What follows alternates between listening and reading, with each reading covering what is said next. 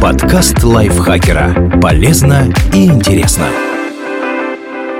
Всем привет! Вы слушаете подкаст лайфхакера. Короткие лекции о продуктивности, мотивации, отношениях, здоровье. В общем, обо всем, что делает вашу жизнь легче и проще. Меня зовут Дарья Бакина. Сегодня я расскажу вам, что такое мизофобия и можно ли от нее избавиться.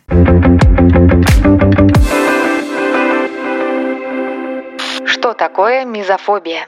Мизофобия, гермофобия или бациллофобия – это патологический страх перед грязью и микробами, которые могут в ней находиться. В целом бояться вредоносных бактерий нормально. В фобию эти опасения превращаются, когда мысли о микробах становятся навязчивыми и постоянно преследуют человека, меняя его поведение и самочувствие. Например, если он не может взяться за ручку двери, потому что на ней могут быть бактерии, без конца моет руки и дезинфицирует все поверхности, к которым прикасается. Этот страх способен привести и к социальным проблемам. Человек может бояться рукопожатий и объятий, держаться подальше от людей, чтобы ненароком не заразиться от них, с трудом переносить посещение общественных мест, включая магазины, рестораны и кафе. Мизофобия является распространенным симптомом ОКР, то есть обсессивно-компульсивного расстройства. Это состояние, при котором человека преследуют навязчивые мысли, обсессии, после чего он совершает повторяющиеся действия для облегчения тревоги,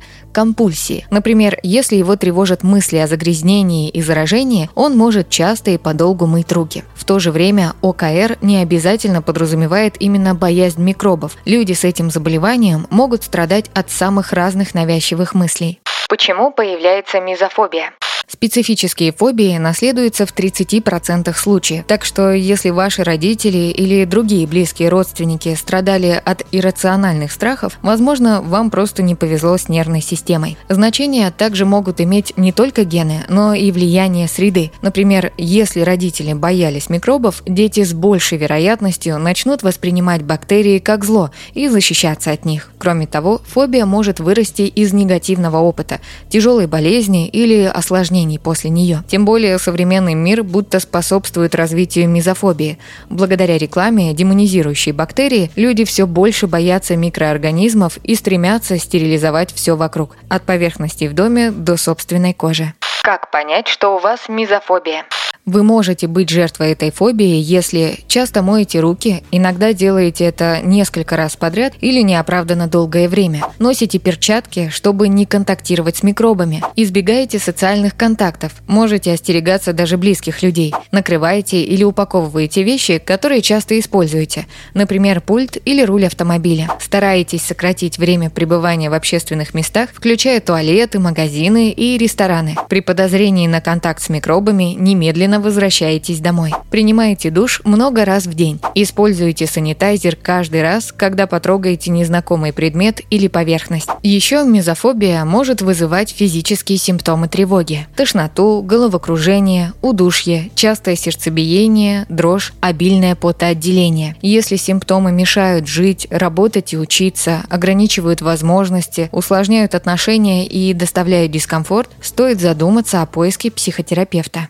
Можно ли справиться с мизофобией? Любые фобии хорошо лечатся с помощью когнитивно-поведенческой терапии, а конкретно процедуры десенсибилизации или терапии воздействия. Суть техники заключается в том, что человек постепенно в своем темпе и комфортной обстановке встречается с объектом страха и привыкает к нему. Например, трогает грязный объект, а потом какое-то время не моет руки, пытаясь расслабиться и успокоиться. Со временем страх ослабевает, и человек привыкает к пугающим объектам в реальной жизни. Если помимо фобии у него присутствует обсессивно-компульсивное расстройство, психиатр может включить в план лечения фармакологическую поддержку, например, селективные ингибиторы обратного захвата серотонина. Эти препараты обычно применяются для лечения депрессии, но также позволяют ослабить симптомы ОКР.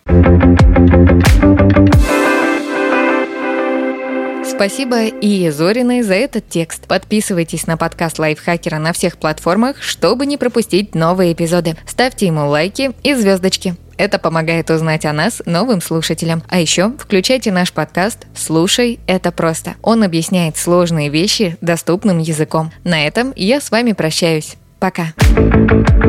Подкаст Лайфхакера. Полезно и интересно.